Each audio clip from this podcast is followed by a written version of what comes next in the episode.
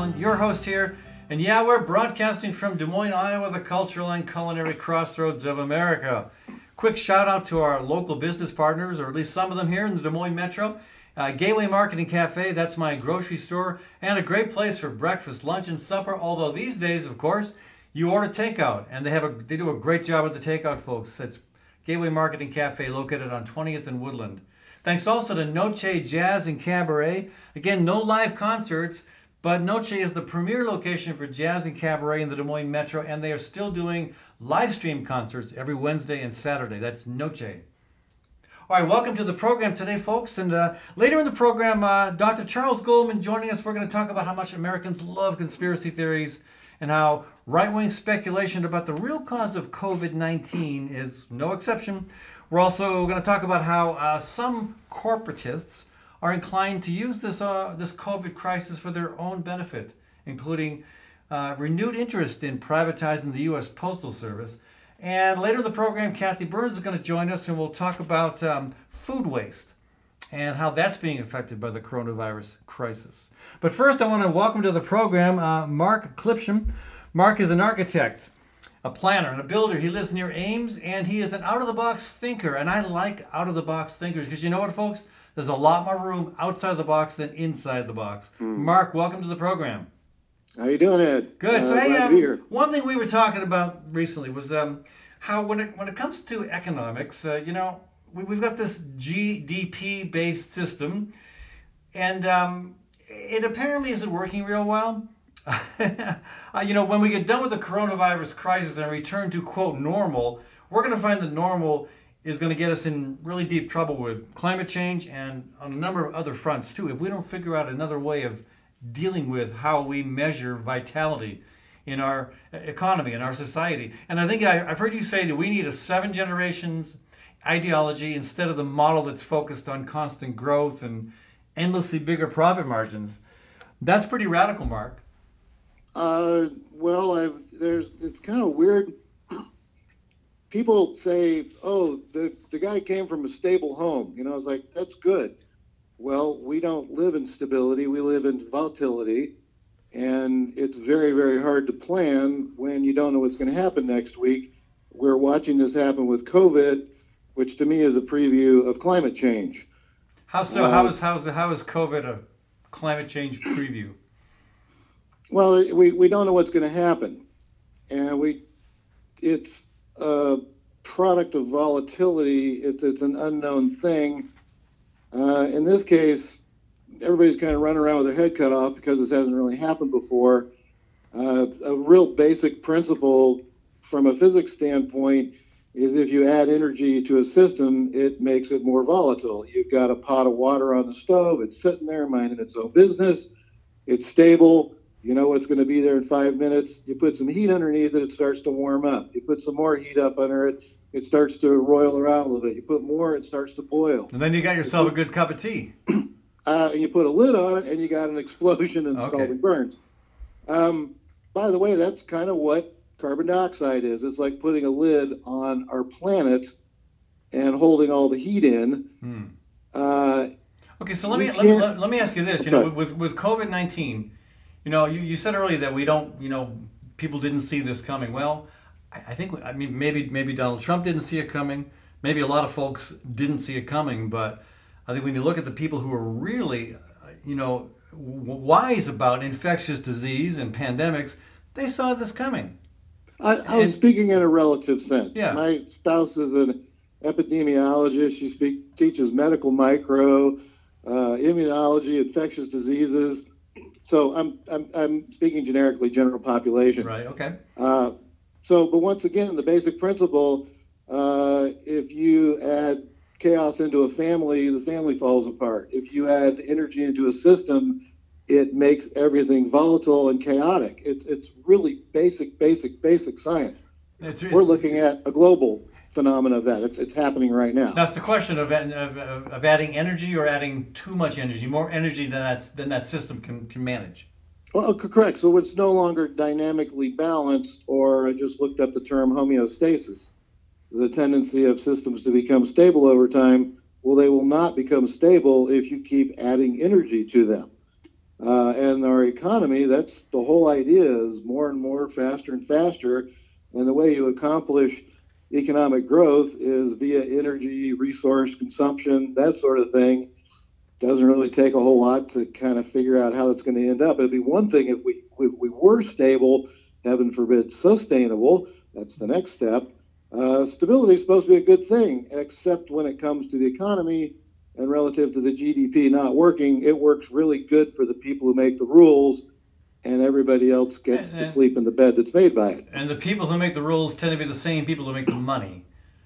Yes, and Now- also produce the energy, if, as it were. Now, now you you uh, you you um fashioned a term that caught my attention earlier. You you referred to uh, uh, techno barbar no te- uh, what was it techno Techno techno barbarians. techno barbarianism yeah which um uh, I like the sound of just by itself, but I'd love to have a deeper explanation as to what exactly you mean by techno barbarianism. Well, you remember back in the unenlightened days when you had a community and what was important? It was your church or your congregation, whatever type it was, your family, was your neighbors. Uh, it was being honest and ethical and having a conscience. Oh, those horrible days. Yeah, yeah, I know. Like I said, back in the unenlightened days, now our techno barbarism. I, I, made the comment about Star Wars. You know, oh, okay, I'm going to jump shark a little bit. I saw an image in the paper about two or three weeks ago, and it was a robotic dog. And they were using it to find whatever mushrooms, bombs, whatever. And I go like, okay, Wait, mushrooms? I want one of those dogs. Is it can can they can they hone in on morels? Well, but the next thing they're going to have is they're going to have a gun attached to the top of it. Oh. and it's going to be controlled by a uh, an iPad, you know, and it's going to be out there, and nothing's going to happen. To so it. kind of so kind of a ground-based dog-shaped drone. yeah, only you know, with huge claws on it and and, endless energy. Uh, it doesn't need to eat. And I'm going like, I don't. Why? Why in our society does every can have to equal do? I sure wish we had some ability to say, you know, this great council, the the indigenous peoples making the decision of, is this in our best interest? What is how is this going to affect seven, seven generations from now?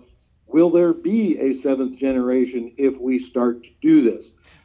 Back the- to the no, Star yeah. Wars. I'm sorry, there was a planet. You know, the entire planet was covered with a city. I don't think that would be very healthy, and I don't think the people on it would be very happy. So that's techno barbarism. You know, it's like you have it, I want it, I'm going to take it. That's the antithesis of an ethical, moral society. Well, and, and if you look at the uh, the direction that our growth our growth model takes us is to an entire planet of planet Earth covered by, Yeah, by development. I mean, you, I, I've had this, uh, and you're you're a planner. I've had this conversation when I was a lawmaker, when I was working on uh, a more intelligent growth planning at the state level. I, I can't tell you how many city planners, city administrators, uh, city council members would say to me, "Well, if you don't keep growing, you die." And I'm thinking, you know, that's um, that's really the mentality of a cancer cell. Uh, you know, Well, and it's a race to the bottom too. It's it's the low hanging fruit. I'm watching a site here in uh, West Ames, and it had all kinds of trees, and there was a marsh, and boy, the, I could tell it's going to be developed because the first thing that happens is every single living thing on the site is eliminated. I mean, just scraped to nothing. Yeah. They want a blank piece of paper, just like they're back in the office with a pencil and a piece of paper. Let's first let's wipe everything out, and now we'll start. We'll play God and start from zero. So let's let's let's assume that at some point we navigate our way through the coronavirus crisis, which I think we will do. Uh, there will be triage, lots of um, you know, lot, lots of lost lives, lots of uh, economic damage, um, lots of uh, emotional trauma. We'll get through it, and then what happens? Um, Hey we, Ed, we, Ed, we arrive we at the this? I'm sorry. we arrive at the um, moment when we have to deal with the fact that the economic system we have is not sustainable. You know, what was weird, Ed, was yesterday was Easter. and it's not weird in itself, but Easter is the time of rebirth. I thought the timing was really interesting. Wow, what if we got this brilliant idea of let's not go down this road anymore? Let's, hey, hey, I've been spending time with my family. I've been baking and cooking. Uh, that's part of the adding energy to the system thing. Is Oh, but yeah, so one part of our society is spending all its energy making us sick. You know, the fast food because we don't have time to cook at home, uh, the daycare because we can't watch our own kids, uh, the labor saving devices, blah, blah, blah, blah, blah.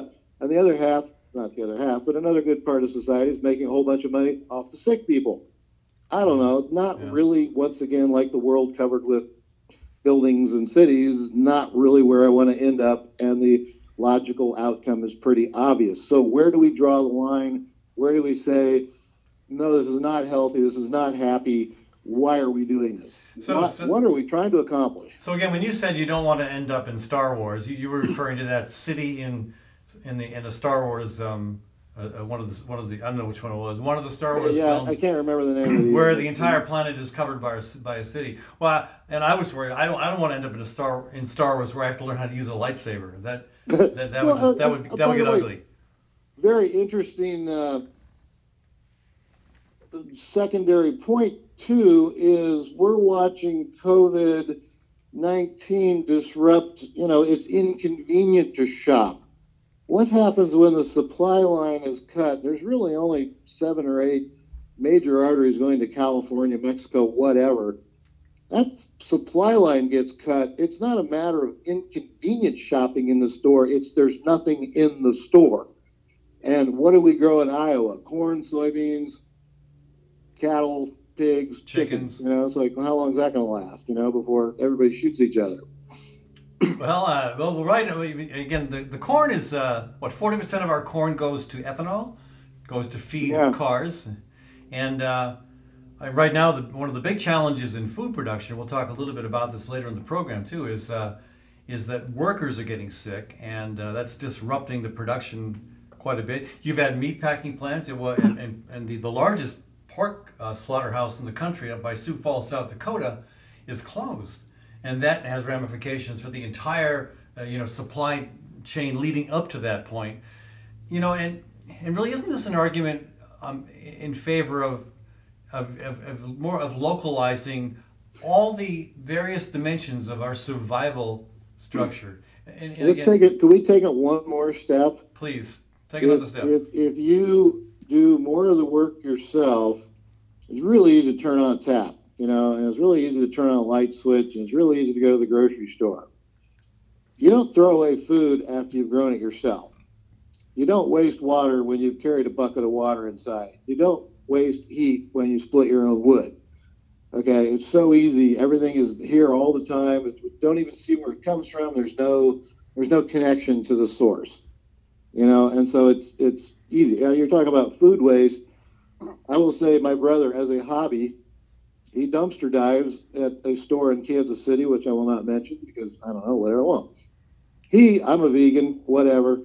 You go there they've got filet mignon bacon wrapped filet mignon. They've got shrimp uh, seven rib roast whatever. It's all thrown out. It's still frozen. It's a month before its expiration date new stuff is coming in, got to make room, throw it in the dumpster. Mm, and, wow, I, and I go, there's a Yeah. food scarcity. I'm going, what? Yeah, we're, we're actually going to talk about that specifically later in the program too. Um, yeah, it's just um, it's it's it's a it's a big challenge, Mark. Do you think we can pull together the political and collective will to move our economy in a different direction where we aren't measuring well-being by again GDP, which also says that hey, if we get more people sick, that's good for the GMP, GDP. Um, divorce attorneys, that's good. Uh, all, all this stuff that's really not good makes our little- economy little- look better. Do you think we can move beyond that? A little perspective, you know, like I said, a big portion of our society is busy making people sick because they don't have time to eat right or exercise or anything like that. All those people get heart attacks. Hmm. Some of them die. Some of them get a scooter and oxygen tanks. And a couple of them, a couple of them, Ed, actually changed their lifestyles because we have been programmed so heavily for so long that inconvenience of any type is Yeah. not acceptable. I do my own work. I split my own wood. I have a garden. You do too. It feels fantastic to work hard. We need challenging work mentally and physically. And it's all taken away. We have Yeah. specialists. Well, Mark- Specialists are, are wonderful. They're, they're so easy to take advantage of. They don't know Mark, everything. that's- that's, one uh, thing. All they know. That's good stuff, Mark. I appreciate you. Uh, yeah, and you, you make me want to get this show wrapped up so I can uh, go out and uh, and, uh, and plant some uh, plant some crops. Uh, this is the time of year, isn't it? So hey, I, um, I, I got to wrap up the program, but again, I want to thank you for joining us. I really uh, really appreciate the conversation, folks. We've been talking with uh, Mark Clipsham. He's an architect, a planner, and a builder who lives near Ames and thinks independently, and that is something we need a lot more of in today's world. Mark, thanks for joining us. My pleasure, Ed. Uh, keep up the good work. When we come back, folks, uh, Dr. Charles Goldman's going to join us. We're going to talk about conspiracy theories and how that, uh, uh, how America's love for conspiracy theories has entered into the conversation about the coronavirus crisis. We'll be back in a minute on the Fallon Forum. Gateway Marketing Cafe is your locally owned source for specialty groceries. Enjoy chef-crafted prepared foods, artisan baked goods, organic produce, specialty cheeses, and hand-selected wines and craft beer. Visit the Lively Cafe for breakfast, lunch, and dinner seven days a week. Gateway Market is centrally located on the corner of Martin Luther King Jr. Parkway and Woodland Avenue. Stop by or visit www.gatewaymarket.com for more details. Gateway Market, good food, great community. Across the Des Moines Metro, Ritual Cafe is known for its excellent fair trade coffee and fair trade tea. Ritual Cafe also serves breakfast and lunch and offers an entirely vegetarian menu. This unique venue is also known for its live music and displays of local artwork on the walls. Located on 13th Street between Locust and Grand in downtown Des Moines, Ritual Cafe is open six days a week.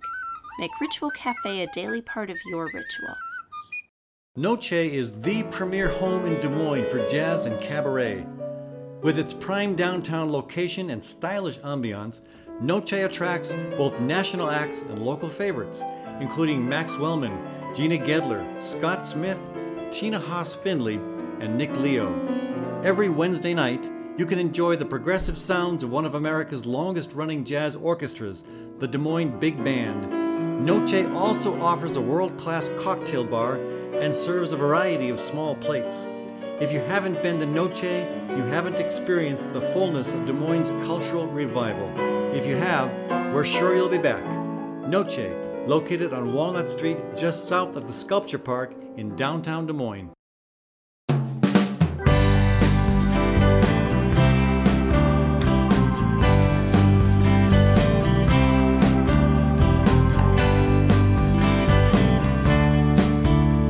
Welcome back to the Fallon Forum. Thanks to uh, our local business partners here in the Des Moines Metro that helped make this program possible. Thanks to HoQ Restaurant, where 90% of the food served comes from Iowa farms and Iowa producers. You can still order HoQ takeout. We did for Easter Sunday and it was fantastic. That's HoQ Restaurant, H O Q Restaurant. Thanks also to Story County Veterinary Clinic, where Dr. Kim Holding continues to practice uh, her uh, her art. Um, large critters, small critters, you name it, she does it all. She's got 30 years of experience under her belt at Story County Veterinary Clinic and Dr. Kim Holding. All right, so later in the program, uh, we're going to be talking about uh, the one one plan that the corporatists have to um, extract more wealth, compliments of the, uh, the coronavirus crisis. We'll also talk about food waste in America and some things that might be we might be able to do about that. But first, I want to welcome uh, Dr. Charles Goldman to the program. Uh, like most Americans, Charles loves conspiracy theories. And the uh, right wing speculation about the real cause of the COVID 19 crisis um, has not disappointed. Yeah, absolutely. Uh, I mean, I think there's you know two elements of of the conspiracy the conspiracies that are fomenting around the pandemic. Um, you know, one is that uh, China, of course, uh, is involved in this in a way that uh, you know wasn't just that somebody ate a bat who was infected with this mutant virus. Um, you know, we'll talk about that in a minute. And the other is is that actually this is a, a plan to, uh, depending, you know, take your pick, uh, in to uh, invoke medical martial law in the United States, to force vaccinate everybody in the United States, to enrich Bill Gates, to um, depopulate the earth of those who are a drain on society, i.e., uh, people of color, and uh, elderly. Um, so you know we can talk about that. Maybe we'll get to that. If not, we can definitely talk, talk about that next week. And, and, that, and that's the short list of uh, conspiracy theories, right? exactly. Yeah. So what about what So- about the uh, the, the Chinese? Uh, I mean, again, again, I know the I know the theory that well, it was a some China guy, a, some some Chinese person ate a bat and blew, you know, and, and that that blew it all out of, out of the water right there. And of course, um, I'm not sure. Maybe that's why Trump decided to call it the Chinese virus. But wasn't there another theory? Well, that- the, well, he, he decided to call it the Chinese virus for multiple reasons, which Right. is one to appeal to his anti-immigrant base, um, and the other, of course, uh, to dif- you know diffuse blame of him onto the Chinese, and uh, you know, and obviously paint them in in a negative light. And, yeah, well, with, with New York City being like the ep- epicenter of the crisis, maybe we should call it the New York virus, right? well, By that logic. Uh, well, not exactly. I mean, I, I you know, the the first cases clearly were uh, in you know in the in the Chinese city of Wuhan. Sure.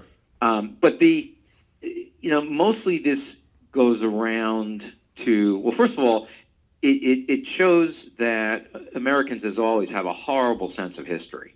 You know, um, most generations in, in the United States only know the history of you know what may have happened in the first 20 years of their life. It's almost as bad as our sense of geography, right? Yeah, exactly. That's right. Well, the question is how many Americans could point out Ukraine on a map with the countries not being named on the map? Although, again, why would you have a map with no country names on it? But um, no, the problem, the problem, first of all, is that we in, in America are used to that people die incrementally um, from diseases of uh, excess. You know, I mean, the biggest killers in the United States are diseases that are secondary to uh, excess calories. Heart And disease, from- diabetes, Right, diabetes, well, strokes, cancer too, heart right? disease, cancers to some degree, Mhm. um, or you know uh, that are related to access to guns in your house, suicide.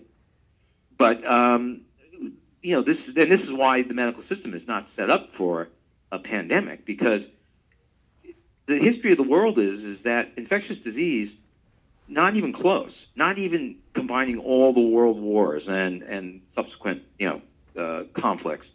Um, infectious disease has killed more humans who've ever lived on Earth than any other entity. Well, the Spanish And- flu, the Spanish flu in 1918 killed more people than were killed in World War One.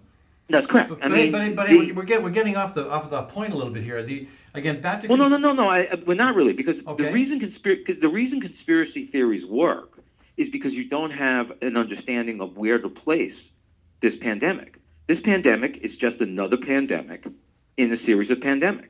So you we- know, so half of the the- world's population e- that ever lived was killed by protozoan diseases, i.e., malaria or mosquito-borne diseases. I'm sorry. So, you know, there's been other pandemics. I mean, obviously H1N1 was was to some degree a pandemic. You know, polio in the 1950s. Now everyone was going back to the pandemic. You know, the flu pandemic in 1918. But the point is that there, if, if you understand history, you could look at this really and say, okay, it's a virus, the most, and, and it's one of the two classes of viruses most likely to cause a pandemic. The two classes of viruses that have been named by multiple, you know, you know, war gaming of, of pandemics are either influenza viruses or coronaviruses. So this is not that unexpected. Okay, again, so we have we we, we, we, we really shouldn't be that surprised, and That's those correct. those in the know, infectious disease physicians, others with deep medical experience, have been telling us that. So why do you how do you how do you explain a U.S. Senator Tom Cotton saying that this was caused by uh, this was intentionally designed at a bioweapons factory in China for the intent purpose of disrupting um, life across the world. How do you respond to that, despite the fact that we have this history that pandemics and these kind of viral incidences are not that unusual? Well, the, thing is that you can't you can't totally discount it, but you know there there was a really you know good article in I think it was in, in oh in Vanity Fair talking about this, talking to various health security virologists, epidemiologists, etc. I mean, the the whole theory is based on that, like less than a mile from the market, this wet market where we think the virus was was you know passed, there's a uh, purportedly level four, which is a high level uh, virology lab or pathogen lab. And, you know, initially Cotton's statement made it seem like it was intentionally released, but then he kind of changed it. And, and Cotton is a really well educated man. And yet, you know, he, he was kind of, you know, hawking this Fox News conspiracy that, you know, had showed up on the usual sites that talk to each other. You know, it shows up on one alt right site, and then they quote it on another, and they tweet it to the president. And so it, it's a circular kind of thing where Right, one right. person puts it out there, and it gets disseminated to all of these similar sites. But so what you're So- saying, though, what you're saying is that Cotton did not uh, pull this out of the air. There's No, no, no, no. There's He- some and- and- logic to his premise. Well, that's correct, and and there there were there were also people like David Ignatius in the Washington Post who said that we can't totally discount the possibility that this is something that that you know erroneously got out of this lab. Now, it, interestingly, the question would be: most of the people who are infected with this virus don't seem to have any kind of symptoms. So, or they have symptoms that look like just another coronavirus. So the question would be, why would they have identified this as a a pathogen, as a virus of particular interest in a lab that was looking for a bioweapon? I mean, it, it's not a particularly good bioweapon because its mortality is actually, relative to other bioweapons, extremely low. Right. So it, it, it makes a poor weapon. It would have been hard to really understand that it even was all that pathogenic since so many of the, as I say, the people who become infected with this may pass it on, but they themselves don't get particularly sick. You know, so it, it while it, it, it begs the logic of why they would have been working on this virus specifically, because it doesn't have the characteristics of something that would have made it that interesting you know, and and Or as effective. one, right, yeah, and as one of the public health people uh, from Harvard said, that you know, if you could have a situation where if the if let's say that instead of the wet market in in Wuhan, it was Faneuil Hall in Boston, you know, and down the street from Faneuil Hall is a the National Emerging Infectious Disease Lab. And also the Okay. Bla- and also the Blackstone market, which is which is The a lot, yeah, the Blackstone market, which is a lot like some of the uh, more um, raw markets you'll find in in other countries. Right, except they don't generally sell bats there. To They eat. don't sell bats there, but they sell everything. I mean, it's just it's a crazy place. Right. I mean, the point is, is that you could you could find proximity of a lab that could have allowed this kind of virus to get out. Um, you know, pretty much in any big city in most countries. So it, it's it's it's the nature of the conspiracy theories that they find these coincidences, but they're starting from a premise which is incorrect. Which, first of all, the there's been multiple articles that look at the sequencing of this virus that say it is highly unlikely. It, no scientist is ever going to say impossible, but that it is highly unlikely that any of this virus is engineered. So what about some of the other conspiracy theories? Well, the other conspiracy theories are more political, um, and and don't the, the the note the fact that this you know laboratory was nearby this Wuhan market doesn't matter to them. I mean, these are the people who, um, as I said, I mean, if if, if I, I know in, in the blog you sent out, you talked about this one this one website which um, I actually went to and watched about 45 minutes of Uh, an hour green, uh, green, GreenMedInfo. Right. Yeah. And um, you know, there, this, these sites are kind of like the Russian bots. I mean, because their theory is, and, and the problem is that, as I said, they blame a lot of different people. So um, it's George Soros, of course, always the Rockefeller Institute, which they claim, based on on information that is out there on the internet, is interested in depopulating the Earth and kind of club of Rome, trying to get back to a manageable level of just a couple billion people. But once again, why did you pick this virus to do it? this, this virus isn't going to depopulate the Earth to a billion people right. you know. So um, they, they blame the reptilians, you know, who are the favorite ones, the the shadow alien government, um, uh, the Rothschilds. You know, let's go back to World War One. The Elders of Zion, again, you know, another anti-Semitic screed. But basically, these are saying that there's there is information out there. For instance, one of their favorite bits of information is that there was Event 201. Okay, you'll see this a lot on, on the internet. And this was a meeting back in October 2019 between the Hopkins, Johns Hopkins Center for Health Security, the World Economic Forum, and the Gates Foundation. Because the, the, Gates Foundation is also involved in many of these conspiracies because uh, they are pushing mass vaccination against coronavirus right. and other things. And supposedly, you know, Bill Gates has like massive investments in seven different vaccine companies, and that this is all about him making money. I mean, this is somebody who's the richest person in the world. Does he really need to make more money? Um, but nevertheless, so Event 201, which, by the way, was a completely public forum, um, basically war gamed or pandemic gamed something that's very similar to what eventually happened. A virus, a coronavirus coming out of China, which was handled in China much more quickly um, and much more in a much more draconian fashion.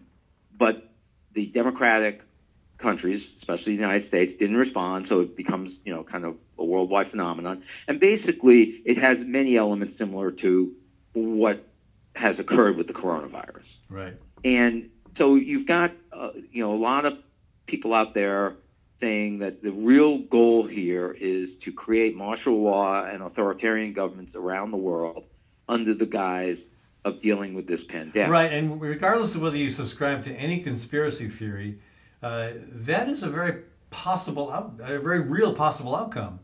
I well, mean, we already we already know that the the question of how to reopen the economy has raised different theories of how to do it, but many of them revolve around what could be seen as very intrusive of people's privacy.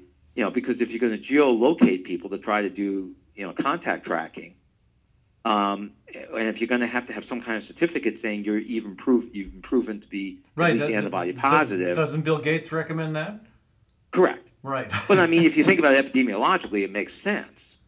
I mean, you know, the we still don't really have a good handle on this disease, on how it passes, I mean, there's arguments about whether it's droplet, whether it's airborne, how much is, is based on contact, the surfaces.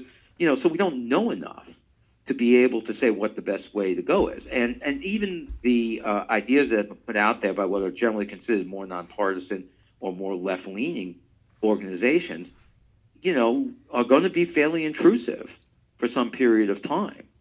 Um, and so it, it, it's not a it's not a far leap to look at this and say, well, maybe there's some truth to that, you know, and but they kind of cover the bases. They kind of say, well, um, maybe it was that this virus was engineered to do this, or maybe this just happened, and because they'd already been talking about it, the, the structures were already out there to to induce these authoritarian solutions. But you know, on the other hand, most people give away more privacy every day on their smartphone than they're talking about. Yeah. I mean, most well, people, that's a you know, too. their locators are on all the time. Yeah. So it, it again, it, it it's putting it together in a more sort of Machiavellian, seemingly evil way. But the reality is, is Americans gave up their privacy the first time they turned on a smartphone. Yeah. Well, as we now know. Yeah. Yeah, well, we could talk a lot more about that, Charles, and I and I do think uh, it's a conversation we'll want to revisit as this thing continues to evolve. I got to take a short break. Um, when we come back, I believe you'll be able to stick with us. Yeah. And we'll talk about uh, one one opportunity for uh, the corporate interests of America. You, again, using the COVID nineteen crisis as a springboard. Uh, involves the U.S. Postal Service. We'll talk about that when we come back from a short break here on the Fallon Forum. When it's time to entertain, think of Gateway Market to handle all the details. Gateway offers a wide variety of stress free options like cut to order cheese and charcuterie, a delicious olive bar, and a wide variety of chef prepared dips and spreads. Or let Gateway's catering team take care of the entire event, right down to the wine and beer pairings. Gateway's expert floral designers can even customize the perfect centerpieces. Stop by or visit gatewaymarket.com for more information. Gateway Market, good food, great entertaining. Dr. Kim Holding has over 30 years of experience working with all creatures great and small cat, dog, horse, cow, elephant. Well, maybe not an elephant. If you've got a pet elephant, you may be in trouble. Kim's work history is long and deep, and her clients stick with her year after year because they know she will do right by them and their pets and farm animals. So give Dr. Holding a shout to keep your animals happy and healthy. Call 515 232 8766. That's 232 8766.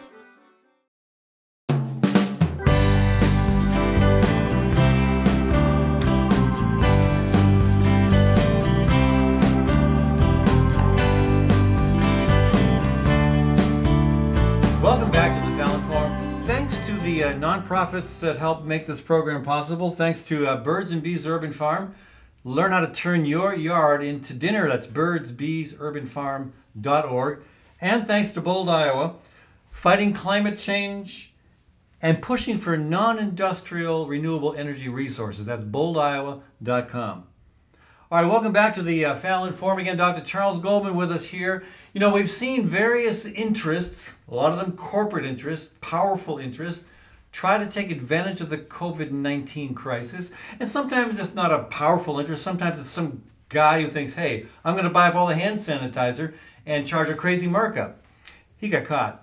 But anyway, there is, there's a renewed push to uh, privatize the U.S. Postal Service. And Charles, I don't know about you, but I think that would be not in the best interest of the American people. Well, I think the American people would agree with that because, in fact, the Postal Service has uh, the highest approval rating of any uh, semi government entity. I think people still think it, it is, in fact, a government entity, but it's a freestanding uh, public sector entity, which is self funded. Um, and it has about 90% approval rating. Well, that's, But that's, think- that's, a, that's like the flip side of Congress. exactly.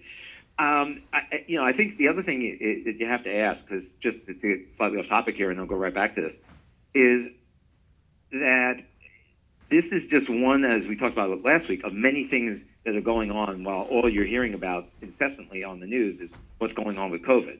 You know, which I'm not saying shouldn't be the lead story on the news, but it should be. There's more going on here. For instance, um, do you have any idea why in the two trillion dollar legislation that was supposed to, you know, help out small businesses and the, you know, the, the lower income American taxpayer, why there was a change in the ability of wealthy real estate developers to be able to avoid 170 billion dollars in taxes by being able to use more of their depreciation? This is a rhetor- This is a rhetorical question. No, this is an actual question. This was actually in this bill. Well, because they could. If, they, if, they, if the if the if the filthy rich can get away with something, they'll do it. Exactly. So this is okay. this is your government at work. Because in the midst of a pandemic, we have to save real estate developers who are contributing nothing to this culture, 170 billion dollars by allowing them to pre- to depreciate buildings, right, to make them seem as though they're worth less, even though of course they're worth more, because of the craziness of the real estate market in the United States. So yeah, this is this is what they were busy doing. Meanwhile, the Democrats, of course, want to assure your right to vote by allowing mail-in ballots so that people don't need to go out and get sick to vote. And then the Democrats aren't going to get that done by attaching it to any bill that's going to fund anything for relief because the Republicans will say, see, the Democrats are just obstructionists Right, else. right. But the Okay. Democrats have no ability, of course, to say to the American people, well, Donald Trump and Jared Kushner just gave themselves another tax break. Okay, so to the U.S. Postal Service. The US Postal Service, I, same but I- you know, I, I see I see the discussion about privatizing the U.S. Postal Service, and I think, oh, Jeff Bezos just got richer. UPS. Well, no, no, yeah, I, I know you put that in the blog, but actually that's not entirely true. Jeff Bezos has a very good deal with the U.S. Postal Service for transporting product from Amazon. So it is not clearly in Bezos' interest. But UPS Two. and FedEx. You, uh, clearly, UPS and FedEx and other, you know, uh, uh, mail and package type companies would benefit from privatization. Now, the people who would lose from privatization, of course, are rural delivery areas because people may not remember this, but there was a long time when UPS would not go out beyond the suburbs of most towns, of most cities, to the rural areas to deliver packages. Uh-huh. Okay. Or if they did, the prices were exorbitant for doing so, and there were weight limitations of like 50 pounds to do it. So the point would be that that if post offices disappear in the rural area, and you're going to rely on FedEx and U, and UPS, it's going to be super expensive for them to service you out there. Um, So uh, other, other, other than UPS and FedEx, and is there a constituency that wants to see the postal service eliminated? Well, yeah, I mean, this is this is just another one of the Republican wet dreams because they they believe they hate anything that that works in government because it underlies their basic thesis, eh, or belies their basic thesis that only private industry can make things work. Because as you can see, the private industry really worked well here in the pandemic. Yeah, it's Um, done a great job with Medicaid here in Iowa as well. Yeah, exactly. So th- that's one is, is is is that group. The second thing that they hate about the postal service is it is far and away the biggest unionized entity in the country. Right. So And a fairly is- progressive union as well. Correct. So this is this is about taking on this is about core principles, if we can call them that, of the Republican thesis. And you know, we all understand what happened. The, the, the business model of the post office is, in some sense, archaic because there is less mail to handle. And in fact, by making the deal with Amazon, it made them more viable.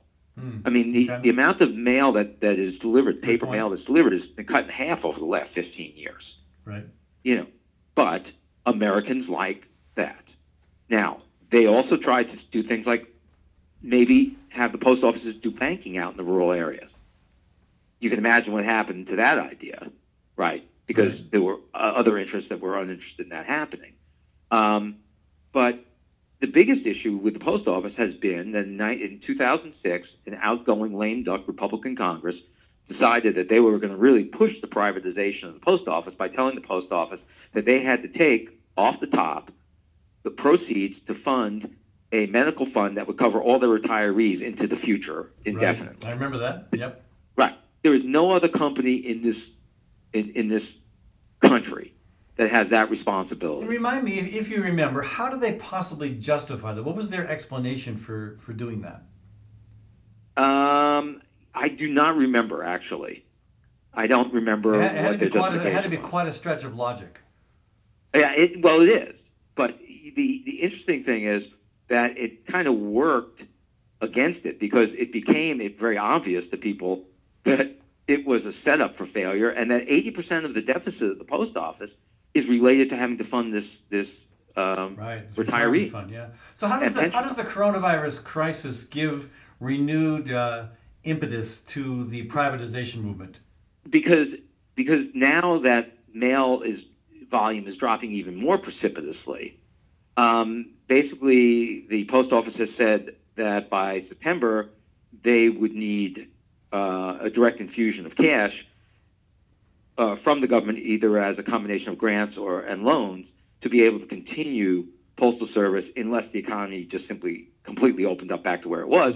Then they would need less money, but they still probably would need some money to bridge this. But is, is, Now, is, is, is that a factor of the coronavirus, or is it just a factor of more and more people doing less and less with mail, using email and other other electronic sources to communicate?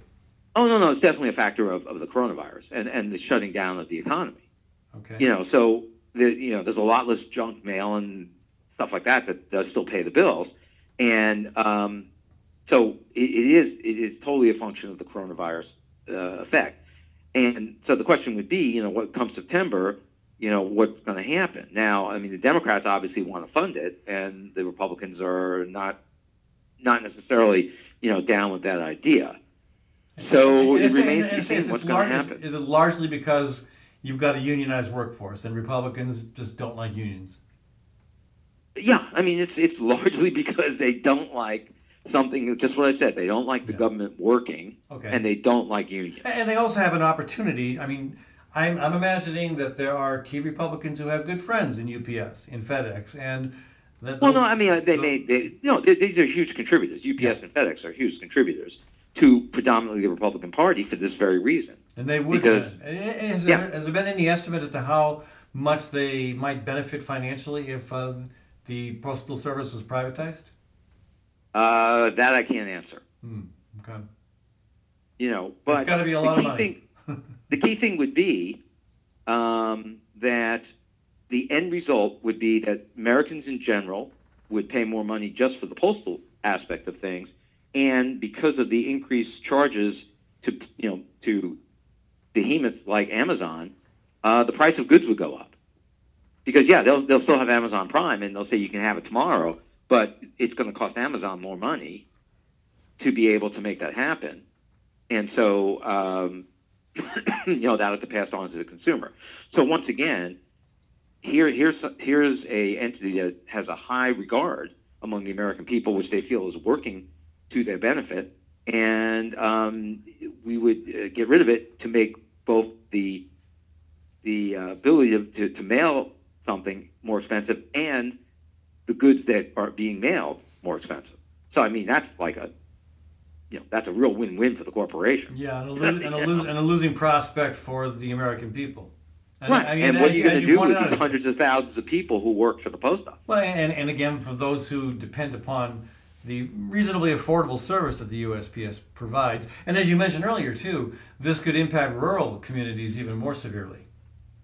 Oh, it, it, it- absolutely, and that'd be without question. Again, rural You know, and- communities that tend to The other great part of this oh. is that there's there's like 800 or 900 billion dollars sitting in this pension and retiree fund, which, by the way, by law they can only buy government bonds with it.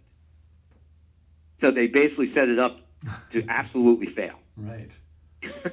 right? Huh. So, you know, and, and what they're asking for is like 200, I think around 200 billion dollars. So, I mean, they could fund this from the funds they already have on hand, but they're obligated to keep the money in there because of these future pension and uh, and medical Yeah. costs.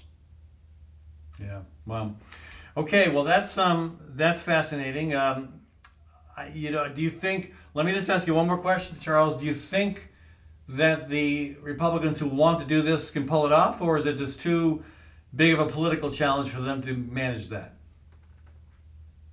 I think there's too many people who work for the post office, and there's enough of those people who live in places like Michigan, Wisconsin, Pennsylvania, that unless they have a surefire way of making sure that the big city populations will not be able to vote, I'm not sure the Republicans are willing to take this chance And, right and, now. and is there is there is there a pathway forward for the U.S. Postal Service to maintain viability uh, with all the changes that have that are happening in terms of how people communicate, and also with the burden placed on them by this requirement uh, to you know to to uh, to put all that money into the retirement fund? Is there a path forward where they're going to be able to remain solvent? I mean, probably not without having to um, increase prices to some of the bulk, you know, mail and, and increase prices to, to, you know, to Bezos and Amazon. But they would still be able to do it at a price that would be cheaper. Because, I mean, once you eliminate the post office, then it's UPS versus FedEx. That's not going to be much of a competition. Right, and, Yeah. and eventually, I would suspect that if that happens, one or the other will buy the other, uh, one of them will buy the other, and then you'll have uh, rates that just go through the roof. Well, I think even if that, even if they don't have a merger, uh, having only two large companies doing the produ- the bulk of this will lead to, unless you're going to regulate them as utilities, you're right. Uh, Right. Thing, the price of things will go through the roof. That's a good idea. As, regulate them as utilities. Good Right. idea. So you know they could they could use their trucks to move the uh, tar sands oil from idea. from oh, that's good. Now we, now we don't need the pipeline after all, do we? Okay. That's right. hey, Charles, thanks for joining us. Oh, you're welcome. Folks, we've been talking with Dr. Charles Goldman, and we're going to take a short break and come back. Kathy Byrnes is going to join us. We're going to talk about food waste in the age of Corona. Back in a minute on the Fallon Forum. Gateway Market and Cafe is your locally owned source for specialty groceries. Enjoy chef crafted prepared foods, artisan baked goods, organic produce, specialty cheeses, and hand selected wines and craft beer. Visit the lively cafe for breakfast, lunch, and dinner seven days a week. Gateway Market is centrally located on the corner of Martin Luther King Jr. Parkway and Woodland Avenue. Stop by or visit www.gatewaymarket.com for more details. Gateway Market, good food, great community. It's important to know where your food comes from. At HoQ Restaurant, that's easy because 90% comes from Iowa farms and Iowa producers. Located at East 5th and Walnut Street, HoQ is open for lunch and supper Monday through Saturday. From May through October, you'll also find HoQ at the Downtown Farmers Market serving fantastic breakfast wraps with 100% of the ingredients from Iowa, except for the salt and pepper. Learn more at hoqtable.com. That's H O Q table.com.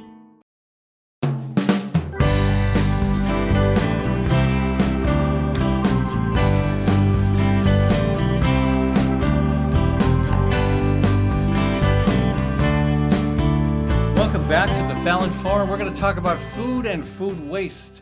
But first, I want to give a quick shout out to a couple of our local business partners in the Des Moines Metro. Thanks to Gateway Market and Cafe, the grocery store remains open, and the breakfast, lunch, and supper service remains viable because you can order takeout. We've done that. It's delicious and always very prompt.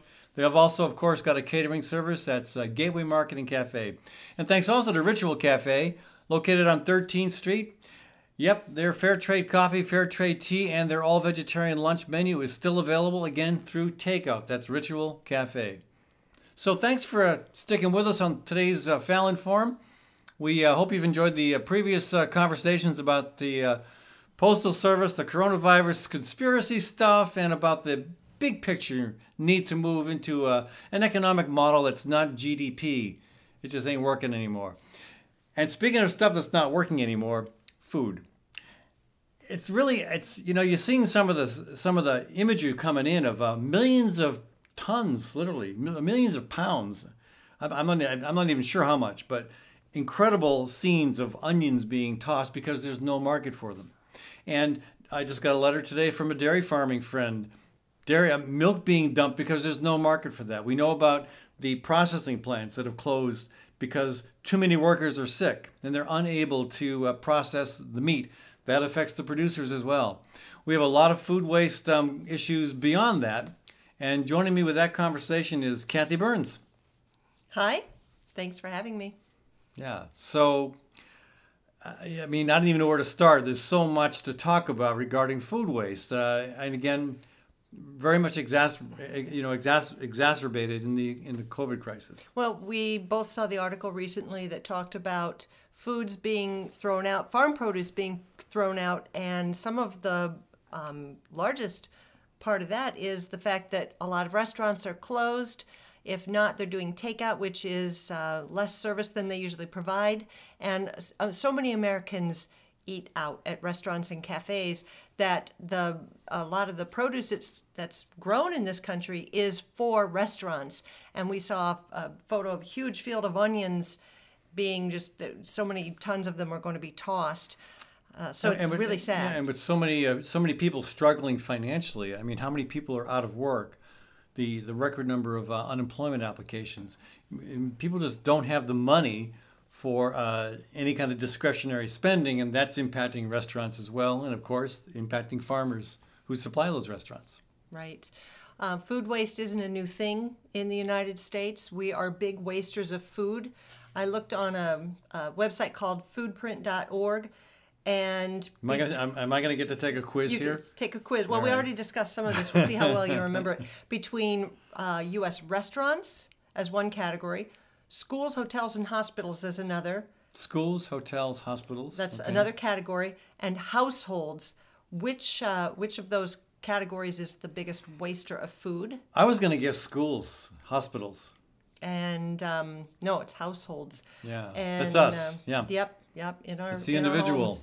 So mm. um, households uh, in general in the U.S., according to some 2019 data, uh, waste 26 billion pounds of food a year. And that's shocking because waste. you know we buy what we want to buy and yet it still goes to waste.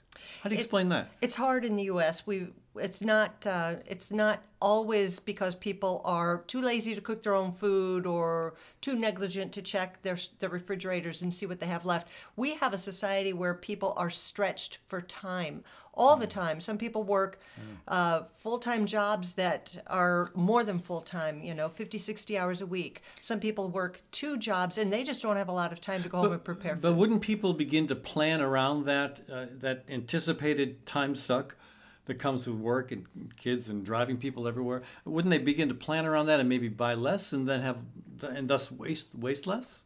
It's really hard. I remember having kids at home, they're in school activities. Um, working full time and uh, and just just barely having time to plan meals. We tried hard to plan meals, but it was really tough. And the you know it's I think it I think the point is that we just work all the time to work ourselves sick sometimes, and we don't have time to do it. So I'm going to guess that because of the coronavirus crisis and more and people sheltering at home and having less money to spend at restaurants, maybe that percentage of food waste is declining. That's a good. I like that idea. That's Yeah. a good point. E- even even as other types of food waste are is increasing. I mean, you know, I'm used to I- I'm I'm used to seeing French farmers. The French farmer is such a a, a stubborn uh, collective activist type of. Uh, you know, a gathering. I mean, they, they, they don't just work on their own; they work together. And when they do, sometimes their protests amount to dumping huge quantities of food out of protest of uh, conditions, prices, you name it. But that's not what's happening here. This is people, farmers dumping milk, onions, um, other products because there's nowhere nowhere to sell it. Actually, milk is in the top five uh, categories of foods thrown out by households. Number one, food thrown out by households: bananas. Bananas. Number two, strawberries. what's wrong We with what's we wrong had- with banana bread? They they peop again the, the banana goes uh, dark. Yeah, and then you make banana bread. they make banana bread if they have time. I'm Right, gonna I'm right, gonna weigh okay. in on the side of the people who don't have time.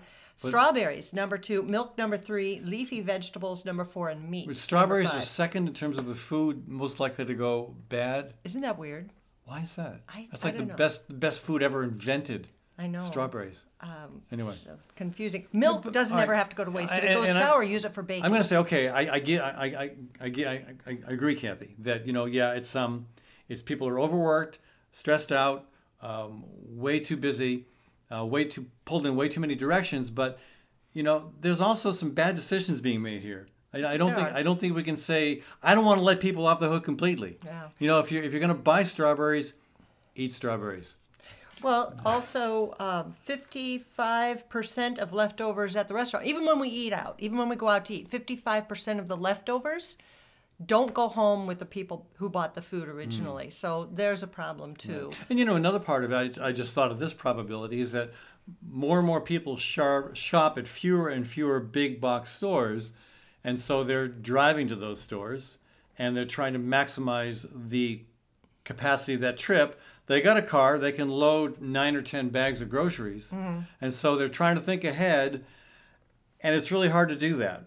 You know, when you when you're buying that much food, mm-hmm. I I mean, we tend to buy food a couple three days in advance, and it's easier to you know use up that box of strawberries in two or three days. It would be good if we could all move to a more zero waste lifestyle. We try to do that here on Birds and Bees Urban Farm. We don't throw food away. We have chickens and we have a compost uh, system. So all the scraps, all the food scraps, even if there's a lemon that I meant to use in, you know, for some asparagus and I didn't get to it in time, it's still going to go to a good use eventually. Yeah, either to a chicken that will make a sour face, or to a compost bin which will have a very beautiful and distinct scent of lemon. Chickens don't like lemons. But you know, I mean, we're actually the chickens are probably not happy with us because we don't waste a lot from our kitchen. But again, with a compost pile and with a few birds, you can really make sure that nothing ever goes to waste. Other things we don't waste, for instance, um, sticks and branches that have to come down off of trees, uh, we we save those, and we use them for wood fires for to cooking. cook. Yeah, So it's amazing. How, it's amazing how much you can uh, cook with, yeah. uh, with just a small amount of wood. You can get a lot of cooking done. Yeah, yeah. Yeah. Um, so it, waste in the U.S. is, has been a serious issue, and I think it's time now that we are more home and we have time to reflect for the most part. Those of us who can work from home and do work from home, um, or even if we're, we're laid off, uh, ways to minimize our waste in the U.S. Um, other, And, uh, I, you know, I, and I do think it's. Um, I think I think the problem of household waste is probably declining because of coronavirus. Hopefully, um, maybe some new formed habits will stick, but the, um, the the the problems in our industrial food system are becoming more and more obvious when you see mm, you know millions of pounds of onions being thrown away, milk being dumped, um, meat, meat meat. processing facilities unable to uh, to you know to to handle what's coming in from the farms.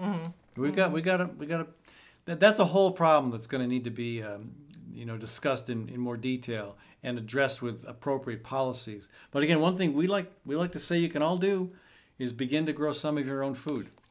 It's always good to do that. Not And, everybody uh, can. I, I get yeah. Not everybody Right, can, but right. uh, if those you who can, do it. if you can, go on to Facebook and find some groups. Uh, in our area, we have some vegetable growing groups that Yeah. we've joined. People can help each other. Beekeeping groups. Beekeeping, chickens. More and more people have Urban have started chickens. chickens. We're getting more messages all the time, um, and uh, people we'll, are. We'll, we'll know we've arrived when there's an urban pig and urban goat page on Facebook, right? That's right. That's right. So. All right. Hey, thanks for joining us, folks. Again, Kathy Byrnes with me here, Ed Fallon, your host. Thanks to our production team, which includes Kathy and Sherry Herdina. Thanks to our guests today. Thanks to our audience for tuning in. Check us out on Facebook. That's Fallon Forum, and of course on Stitcher, iTunes. You can you could download the podcast and take us with you wherever you go. Thanks again, folks. This is Ed Fallon signing off from Des Moines, Iowa, on the Fallon Forum.